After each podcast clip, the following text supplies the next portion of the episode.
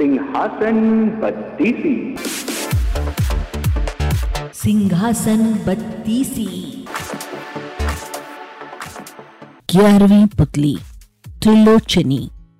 राजा विक्रमादित्य और देवताओं का आह्वान। राजा विक्रमादित्य बहुत बड़े प्रजापालक थे। उन्हें हमेशा अपनी प्रजा की सुख समृद्धि की ही चिंता सताती रहती थी। एक बार उन्होंने एक महायज्ञ करने की ठानी। असंख्य राजा, महाराजाओं, पंडितों और ऋषियों को आमंत्रित किया गया। यहाँ तक कि देवताओं को भी उन्होंने नहीं छोड़ा। पवन देवता को खुद निमंत्रण देने का मन बनाया तथा समुद्र देवता को आमंत्रित करने का काम एक योग्य ब्राह्मण को सौंपा। दोनों अपने काम से विदा हुए। जब विक्रम वन में पहुँचे तो उन्होंने तय करना शुरू किया ताकि पवन देव का पता ठिकाना ज्ञात हो। योग साधना से पता चला कि पवन देव आजकल सुमेरु पर्वत पर वास करते हैं। उन्होंने सोचा, अगर सुमेरु पर्वत पर पवन देवता का आह्वान किया जाए तो उनके दर्शन हो सकते हैं। उन्होंने दोनों बेतालों का स्मरण किया तो वे उपस्थित हो गए। उन्होंने अपना उद्देश्य बताया। बेतालों ने उन्हें आनंद भानन में सुमेरु पर्वत की चोटी पर पहुँचा चोटी पर इतनी हवा थी कि पाँव जमाना मुश्किल था। बड़े बड़े वृक्ष और चट्टान अपनी जगह से उड़कर दूर चले जा रहे थे, मगर विक्रम तनिक भी विचलित नहीं हुए। वे योग साधना में सिद्ध हस्त थे, इसलिए एक जगह अचल होकर बैठ गए। बाहरी दुनिया को भूलकर पवन देव की साधना में रत हो गए। न कुछ खाना, न पीना, सोना और आराम करना भूलकर साधना में लीन रहे। आखिरकार पवन देव ने सुधिल। हवा का बहना बिल्कुल थम गया। मंद मंद बहती हुई वायु शरीर की सारी थकान मिटाने लगी। आकाशवाणी हुई, हे विक्रमादित्य, तुम्हारी साधना से हम प्रसन्न हुए। अपनी इच्छा बताओ। विक्रम अगले ही क्षण सामान्य अवस्था में आ गए और हाथ जोड़कर बोले कि वे अपने द्वारा किए जा रहे महायज्ञ में पवन देव की उपस्थिति चाहते हैं।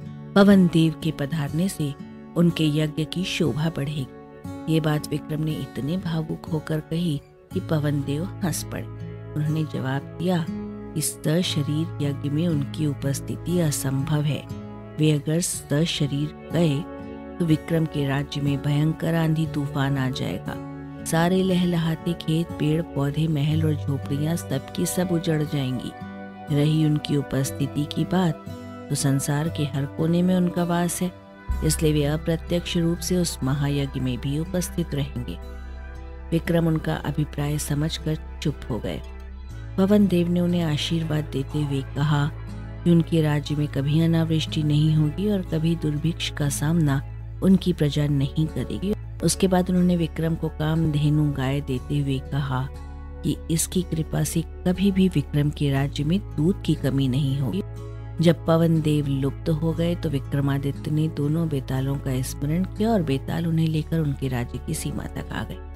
जिस ब्राह्मण को विक्रम ने समुद्र देवता को आमंत्रित करने का भार सौंपा था, वो काफ़ी कठिनाइयों को झेलता हुआ सागर तट पर पहुँचा। उसने कमर तक सागर में घुसकर समुद्र देवता का आह्वान किया।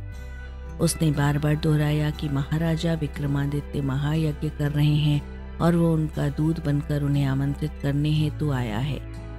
अंत में समुद्र देवता सीम गहराई से निकलकर उसके सामने प्रकट हुए।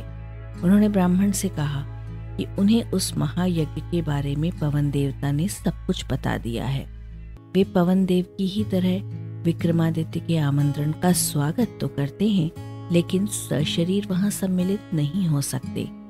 ब्राह्मण ने समुद्र देवता से अपना आशय स्पष्ट करने का सादर निवेदन किया। तो वे बोले कि अगर वे यज्ञ में सम्मिलित होने गए तो उनके साथ अथाह जल भी जाएगा और रास्ते में पड़ने वाली हर चीज़ डूब जाएगी, चारों ओर प्रलय सी स्थिति पैदा हो जाएगी, सब कुछ नष्ट हो जाएगा। जब ब्राह्मण ने जानना चाहा कि उनके लिए क्या आदेश है तो समुद्र देवता बोले कि वे विक्रम को सकुशल महायज्ञ संपन्न कराने की शुभकामनाएँ देते हैं।